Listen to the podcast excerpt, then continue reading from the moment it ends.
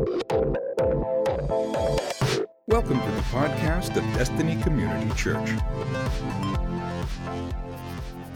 Hey, I want you to do something for me. Um, I don't normally ask you to do this, but I, I want you to go ahead and turn to John chapter 1 okay? Turn to John chapter 1 and just hold your spot there, and we'll get there in just a moment, okay? But I want us to, to all be on the same page so that we can flow right into God's word when the time comes. So, John chapter 1. Recently, in a, in a Sunday sermon, uh, probably about a month ago, I mentioned to you about the nativity scene that I set up this year on top of our, our piano at our house. Um, we have a room that just kind of flows right off of our living room. And uh, a few years ago, God blessed me with a baby grand piano, and um, I, I, didn't pay for it. It was, it was, a, it was a gift, and, and so I have a baby grand piano that sits there. Um, and on top of that baby grand piano, we put this, this nativity scene, or I put this nativity scene. Some of you remember me talking about the star, the old, old Christmas tree topper star that I put on top of it, and it just brings a lot of attention to it. But it's, it's large. I mean, like the, the manger, or the, uh, the stable was about that tall, and Joseph and Mary are good size. Um, there's, there's a shepherd, wise men, there's, there's a camel, there's a donkey, there's some sheep.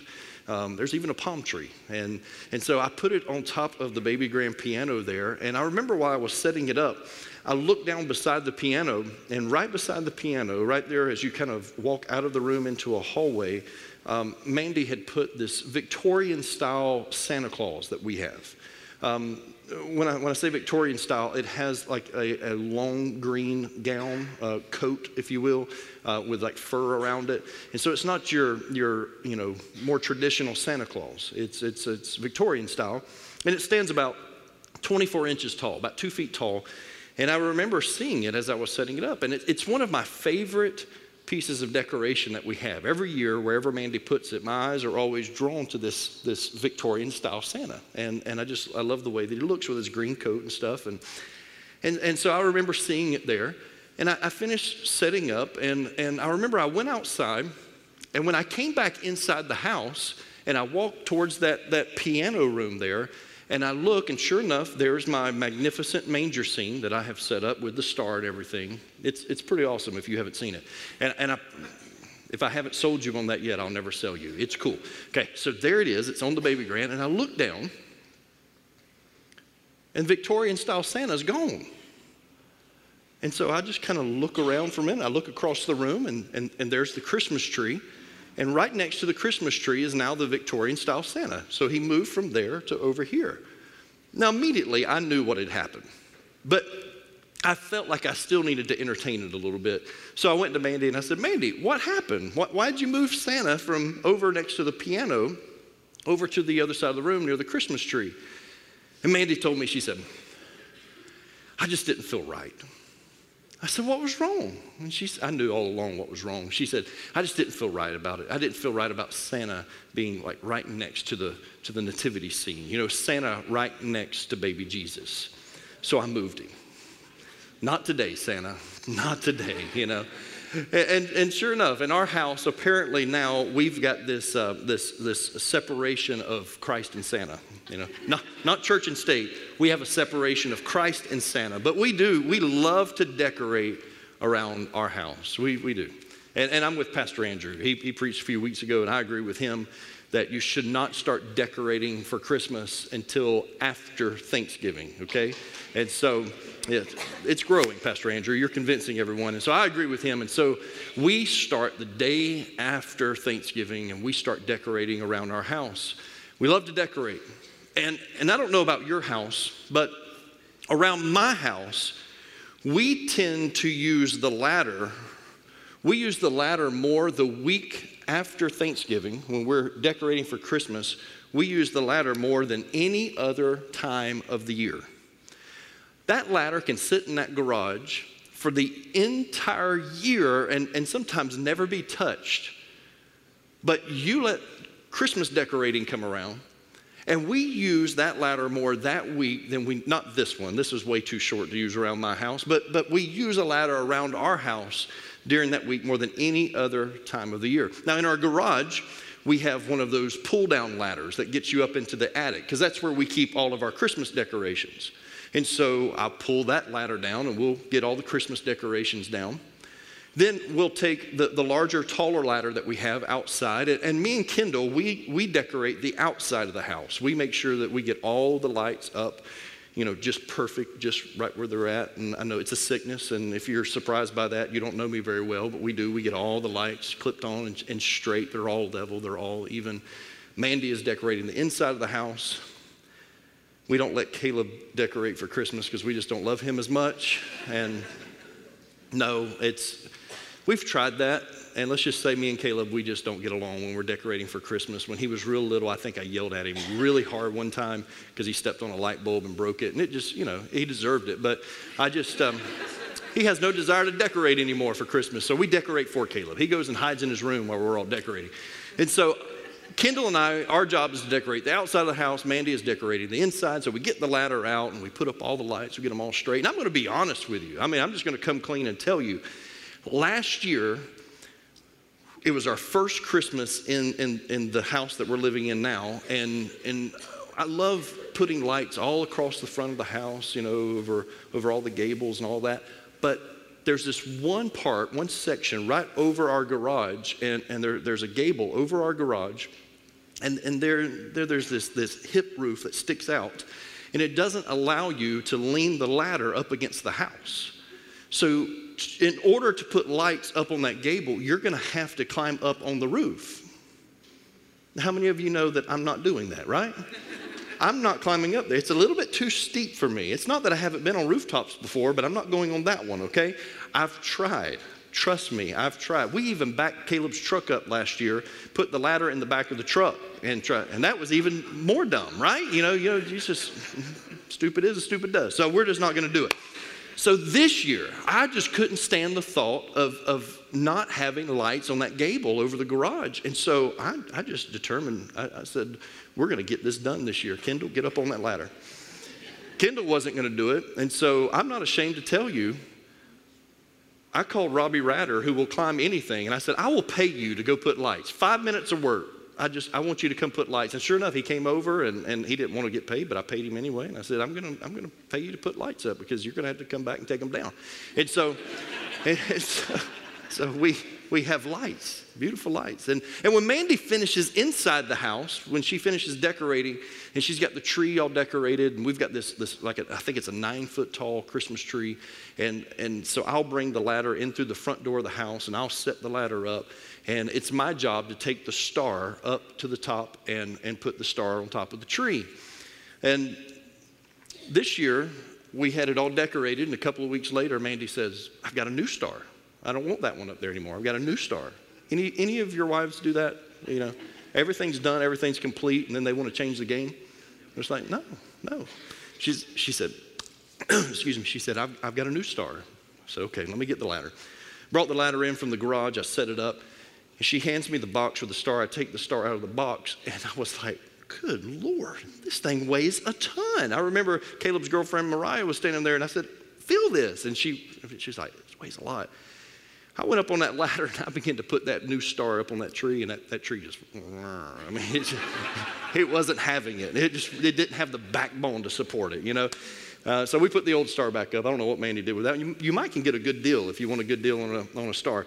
Um, so around my house during this time of year, we use a ladder more than any other time of the year. Now, this is the first time that I've preached on a Sunday morning during the month of December. Um, Pastor Andrew preached the first week, then we had our kids' musical, and then we had our worship experience last Sunday. I know I've done some teaching on some Wednesday nights, but this is the first Sunday, and I've been waiting to share this story with you. Um, you've probably seen it by now, but uh, I saw this news report earlier uh, in the month out of Austin, Texas. And in tremendous Christmas spirit, Chris and Hannah Herlin, they spent weeks decorating their home to reenact that famous scene from the 1989 uh, classic National Lampoon's Christmas Vacation. I don't know, has anybody seen this yet? This, this is absolutely amazing. And they were hoping that they would win their neighborhood Christmas decorating contest.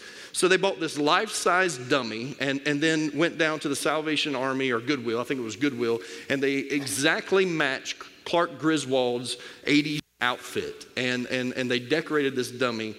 And, and the wife looked at the husband and she said, we, we got to be careful. That looks very real, very lifelike. And he was like, oh, everybody will get it. And she said, let's put a sign up in the yard that suggests, you know, tells everyone this is not real. You know, don't, you don't need to help this guy. So they put this dummy hanging on the roof, like the classic scene from the movie where Clark Griswold uh, is hanging off the roof and has no ladder there. And everything was great until Alfred Norwood Jr was driving by one early one morning. He's retired, he was taking his wife to work. And upon returning home, driving home, uh, he looks over and he sees this guy hanging off the roof and, and can't quite get to his ladder.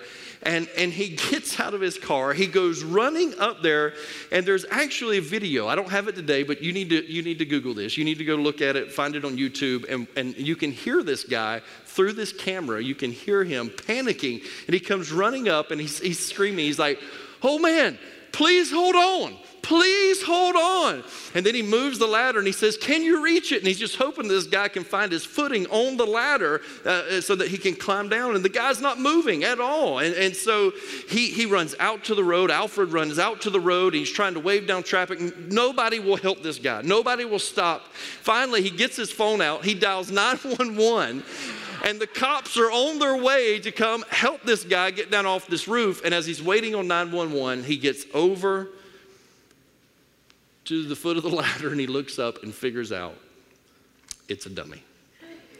It's a dummy. Actually, if you, if you find the right video on, on YouTube, you can actually see the, the cop come to the door also. And he, he rings the doorbell, and lady comes to the door, and he says, What are y'all trying to do? You know, so how many of you would agree with me? A ladder comes in handy around Christmas time, right? How many of you use ladders around Christmas time? Yeah? Okay. Today, if you showed up wanting to hear the traditional Christmas story out of the Bible, I will disappoint you today. I am not going to read the traditional Christmas story. If you're looking for that, you need to be here tomorrow night because every Christmas Eve, Pastor Andrew reads us the traditional Christmas story out of the Bible at our annual Christmas Eve candlelight service. Uh, the traditional Christmas story can be found in Matthew chapters 1 and 2, and you can also go to Luke chapter 2, and that's where we get the combined efforts to put together the Christmas story and to create your beautiful little nativities that you have at your house, like the one that sits on my piano. Now, if you go to the book of Matthew, that's where you're going to find the, the wise men. The wise men are mentioned in the book of Matthew. If you go to the book of Luke, then you are going to find the shepherds. The shepherds are there. If you remember, if you were a part of my, my Wednesday night class called The Gospel, where I was teaching on uh, why Matthew, Mark, Luke, and John, why they were written, then, then you'll understand that Matthew was painting the picture of Jesus as royalty. And so it's important that wise men, you know, we three kings, it's important that they visit him. And so he paints that picture and makes sure that he tells that part of the story. Luke is trying to reach a completely different group of people. And so he's painting the picture of shepherds, the, the low life of society coming to visit the, the newborn babe. Now, Matthew traces the ancestry of Jesus back to Abraham, who is the father of all nations. Luke traces his bloodline all the way back to Adam, the first man. And so Luke goes way back. John, that we're going to read from today, John does not mention the lineage of Christ. He does not mention the birth of Jesus. He does not mention the nativity. There are no shepherds. There are no wise men. There are no herald angels singing. He does not mention any of that. He does not mention Jesus in his early childhood. We get a glimpse from one of the Gospels of Jesus at 12 years old. John does not mention that to us at all. But John does something that none of the other Gospels do. John takes us back before humanity, before creation, before the world was, was spun into existence. He takes us way back before, and he tells us the origins of Christ. John chapter 1, I want to read verses 1 through 14, and then we're going to go and read verse 51. John chapter 1 and verse 1.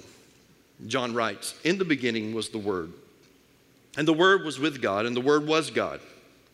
He was in the beginning with God. All things were made through him, and without him was not anything made that, that was made. In him was life, and the life was the light of men. The light shines in the darkness, and the darkness has not overcome it. There was a man sent from God whose name was John. He came as a witness to bear witness about the light that all might believe through him.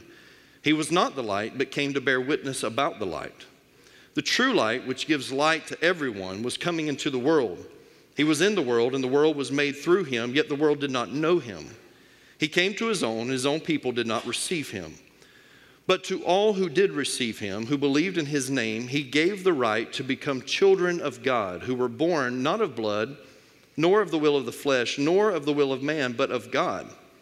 And the Word became flesh and dwelt among us, and we have seen his glory, glory as of the only Son from the Father, full of grace and truth. Now, verse 51, the very last verse of this chapter.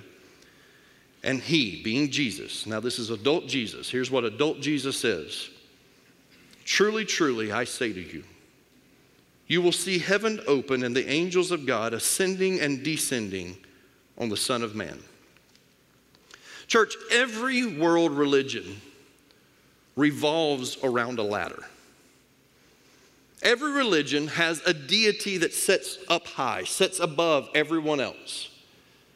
Most religions have us as humanity trying our best to climb this ladder to get to that deity, to get to that God.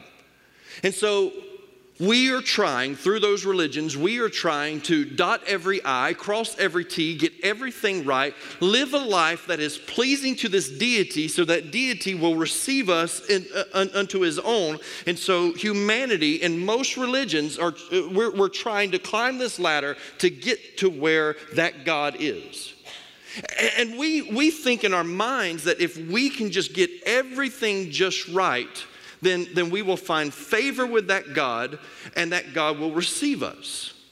Now, this is where biblical Christianity separates itself from all other religions. Sure, don't get me wrong, in Christianity, we too have a ladder. Oh, we've got a God that sits up high, He is high and exalted.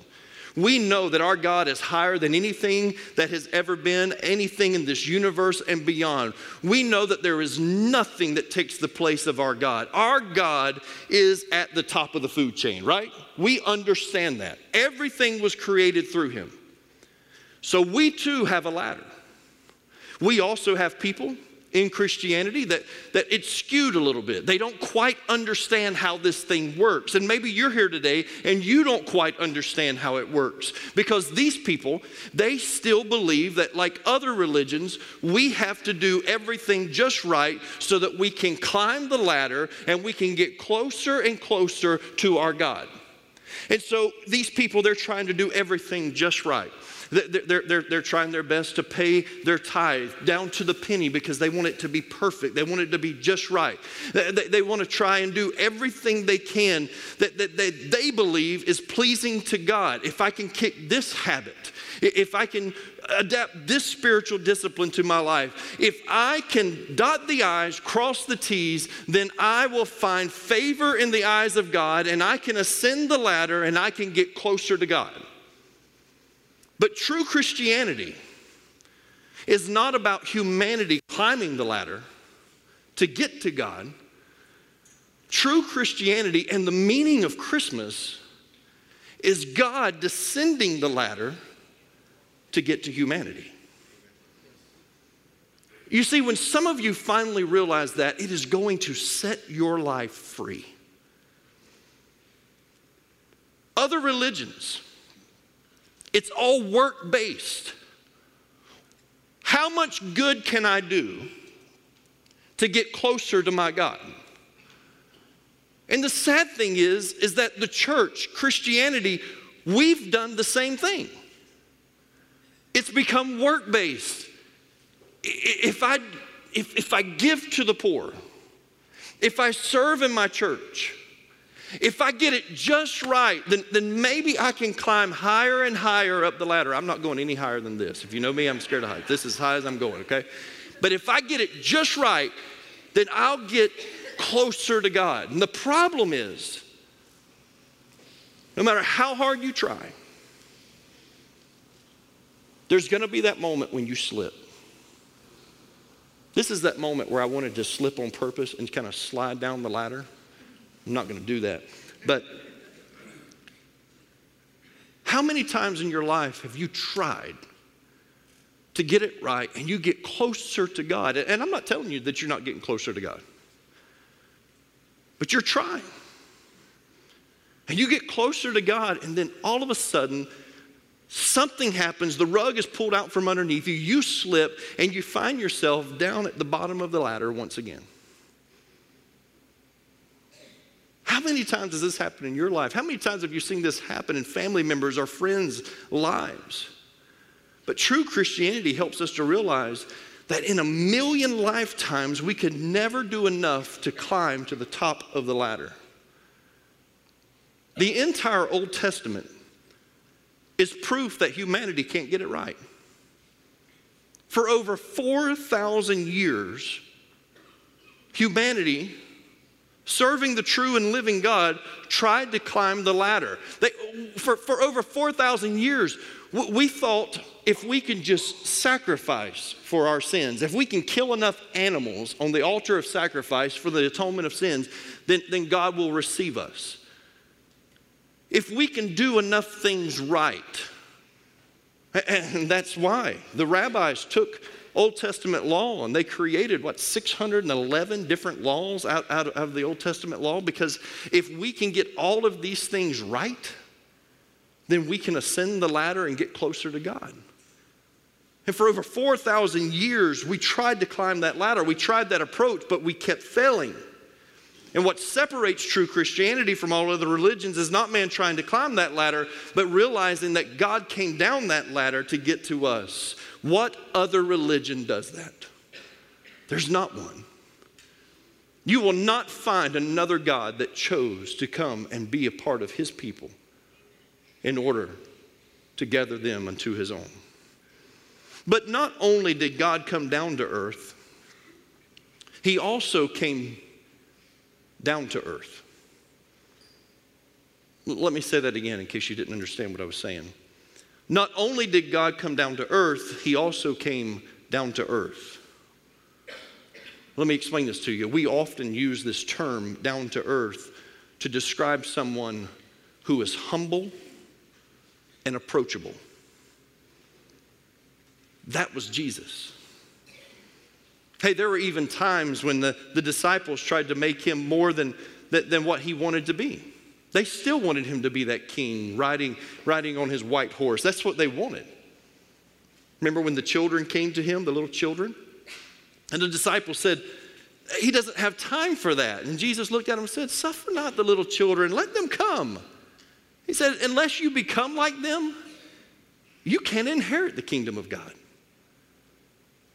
They were constantly trying to make him more than what he wanted to be. But Jesus had a different approach because he could have come as the king. He, he deserved that, rightfully so. He could have been the king. He could have taken over uh, the palace. He could have took his place upon the throne and he could have had humanity serve him, but he didn't. He came with a down to earth mentality, humbled, approachable.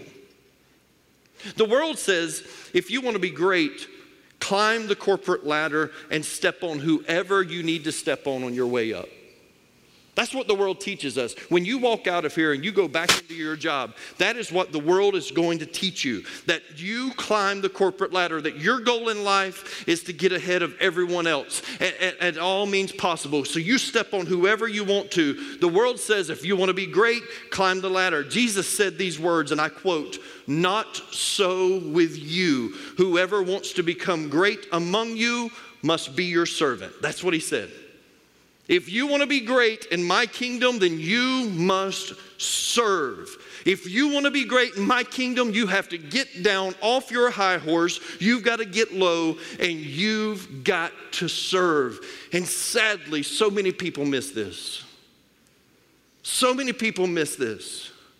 Because until you are ready to lay aside your own agenda and to put others first before you, you are useless to the kingdom of God. And that's not my words, that's the words of Christ. And I know this is tough. This is tough. It's a struggle. This is not easy to walk out because the flesh side of us wants to hold on to power. The flesh side of us wants to hold on to control because we work so hard to get what we have. Why would we give any of that up? I've thought about this a lot over the past week in, in preparation for this. And I actually spent some time sitting in my office thinking on this subject. What if I were God? And that's scary. You don't want me to be God. Trust me, okay? You don't want that for your life. You don't want that for my life. Because if, if I'm God, if I'm showing up, if I'm coming down to earth from heaven, and I show up on this earth, I'm showing up ruling and reigning. I'm just letting you know. And so I just started being honest with myself sitting in my office this week, and I thought, you know what? If, if I'm God, people are serving me.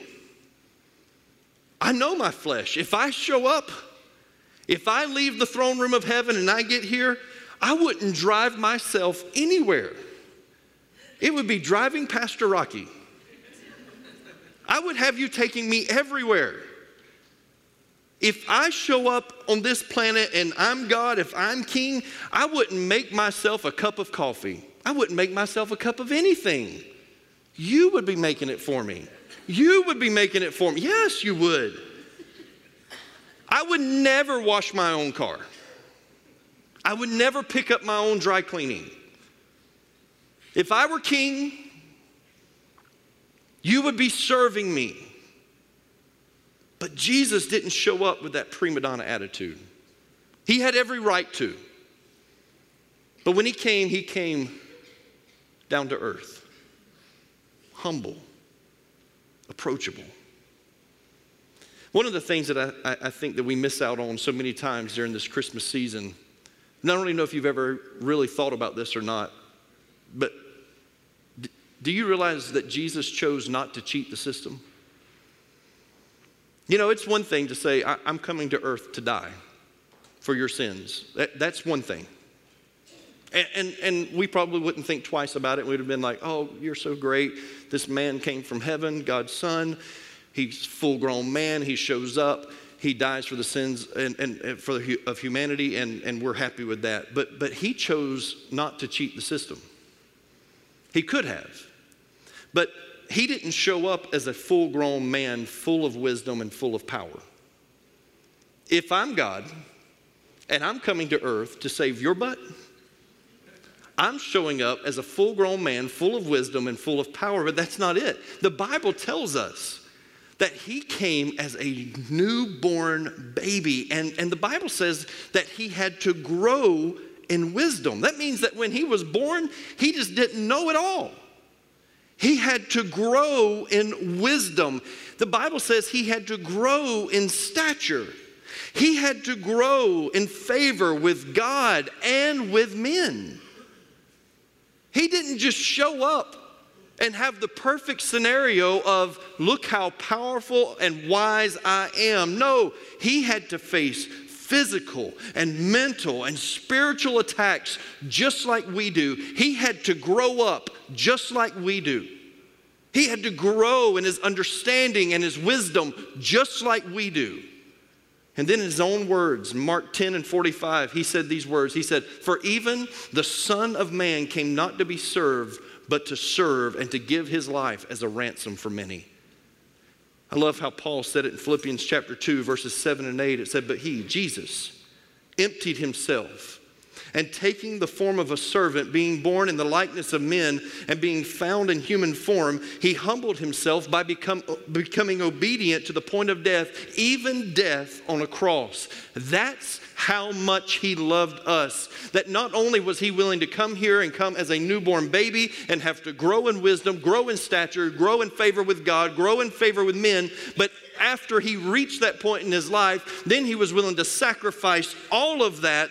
And the King of heaven came to earth, descended the ladder just to die for us. Why is this so important? Why did Christ have to come to earth in such a humble way? And the answer is very simple He didn't have to, He chose to. He didn't have to come down the ladder. He chose to. He didn't have to come in a humble way. He chose to. He chose to earn your love so that you wouldn't have to earn his love.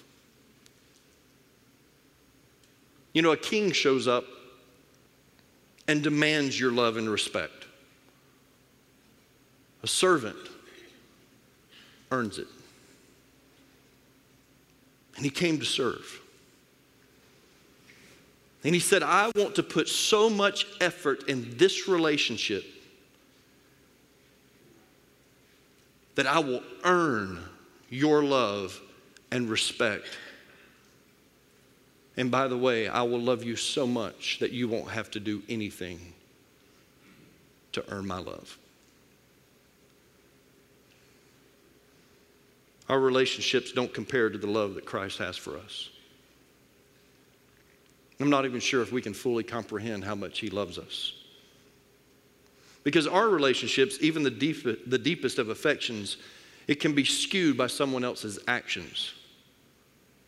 Whether you admit this or not, your deepest love towards another human being can be skewed by their actions or inactions. I'll, I'll show you what I'm talking about. I love my family. There's nobody else on this planet that loves my family the way that I love my family. Matter of fact, I love my wife. There's no one else that loves my wife more than I love Mandy McKinley. No one. But I love her more when she agrees with me. You see what I mean?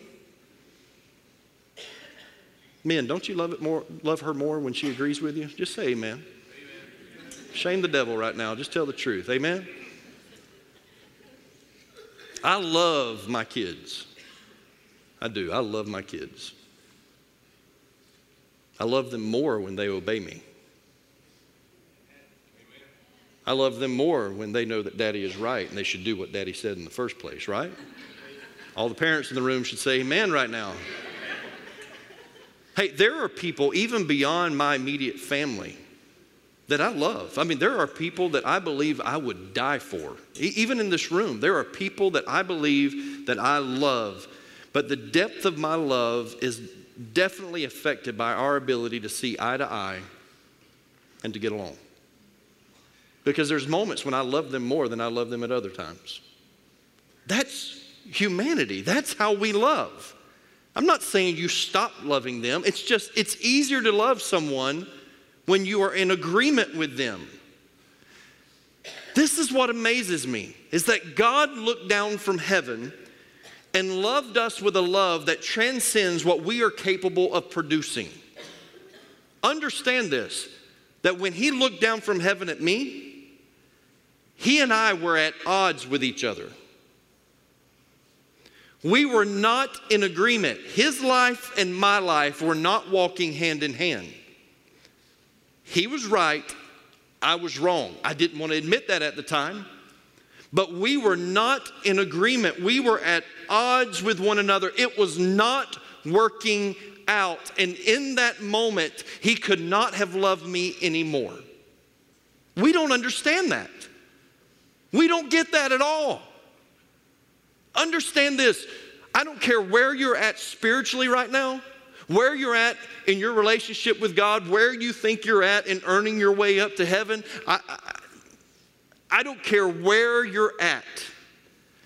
God has never loved you any more or any less than He loves you right now.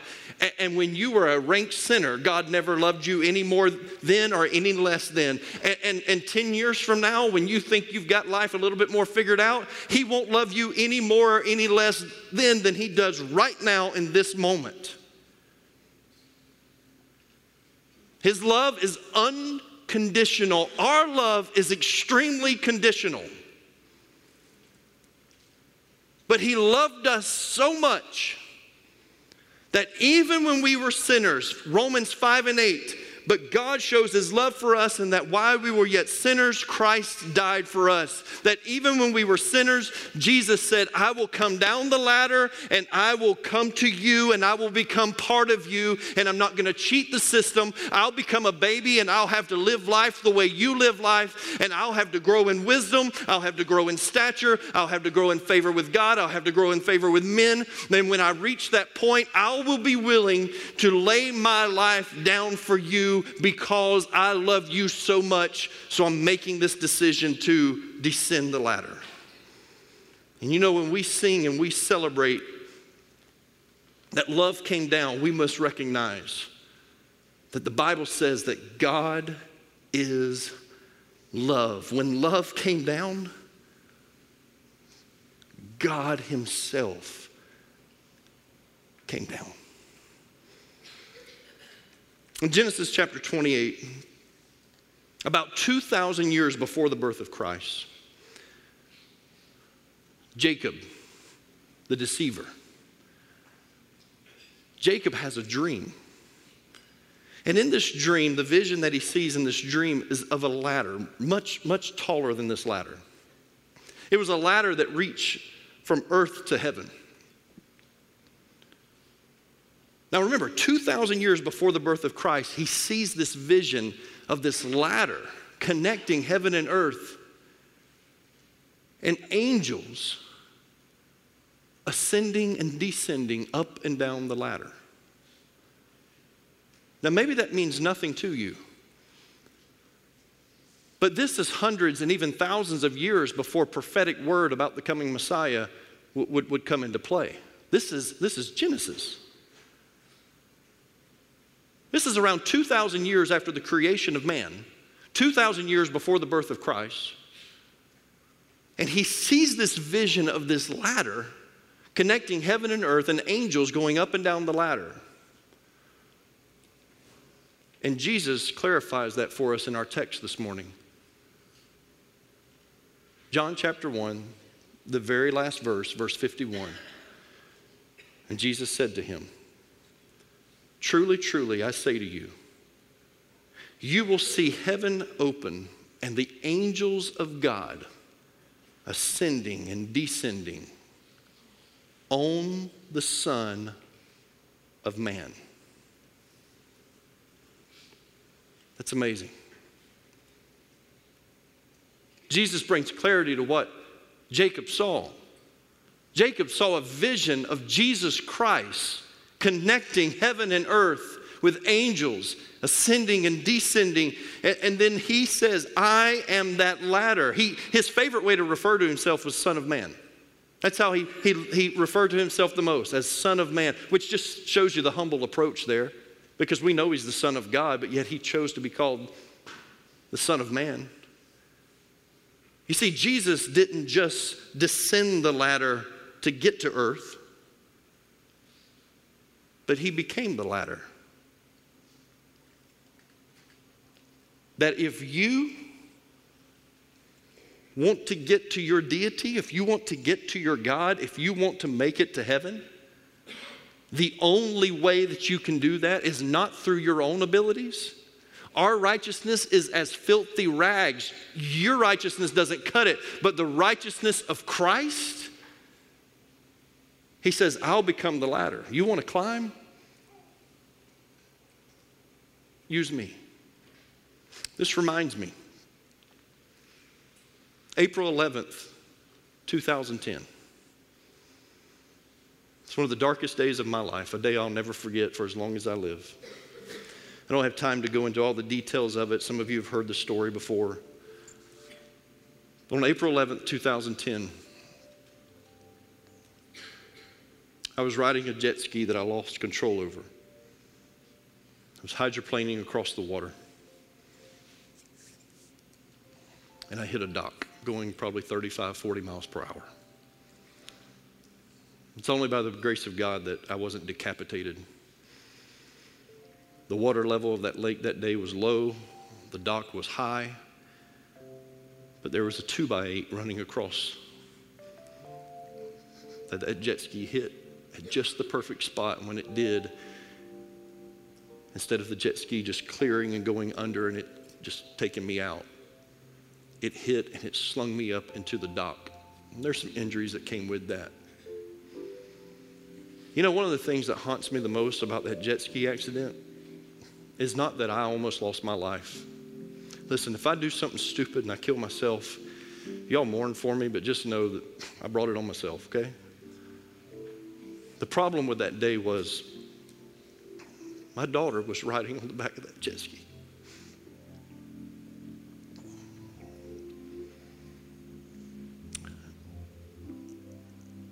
And when I realized we were out of control and we were hydroplaning across that water and we were about to hit that dock, by the grace of God, He gave me the wisdom to take my arm and knocked that little girl off the back of that jet ski as hard as I could. Right before impact, right before we hit, I just took my arm and I just knocked the fire out of Kendall. I just, I just hit her. As soon as I hit her, that jet ski hit, threw me up into the, to the, to the dock, broke that, that two by eight going across with my, with my leg, and and I remember I just went back into the water. The jet ski kind of went underneath the dock. And I had a life vest on, and I'm just sitting there just kind of floating for a second. And then I re- realized, Kendall, Kendall, I've got to get to Kendall. And I look up, and that dock was, like I said, the water was low, the dock was high, but it felt like it was a million miles away. I saw Pastor Andrew run over, and he, he's leaning over, and I reached back and I grabbed Kendall and I pulled her to me and I just, I just lifted her up. And, and I knew, I knew there was some damage to my legs. For all I knew, I just, I just shattered both legs. I mean, I, I had no feeling and I'm just, I know I'm in bad shape, but I'm just lifting her up. I've got to get her up there to make sure she's all right. And I'm lifting her up and, and, and Andrew just feels like he's just so far away.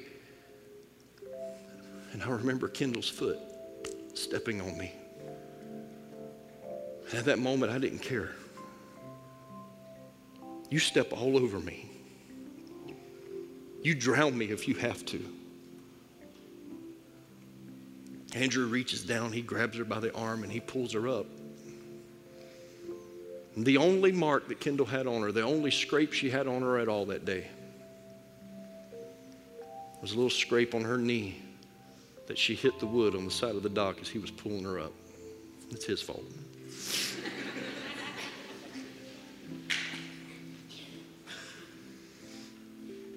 Christ did the same thing.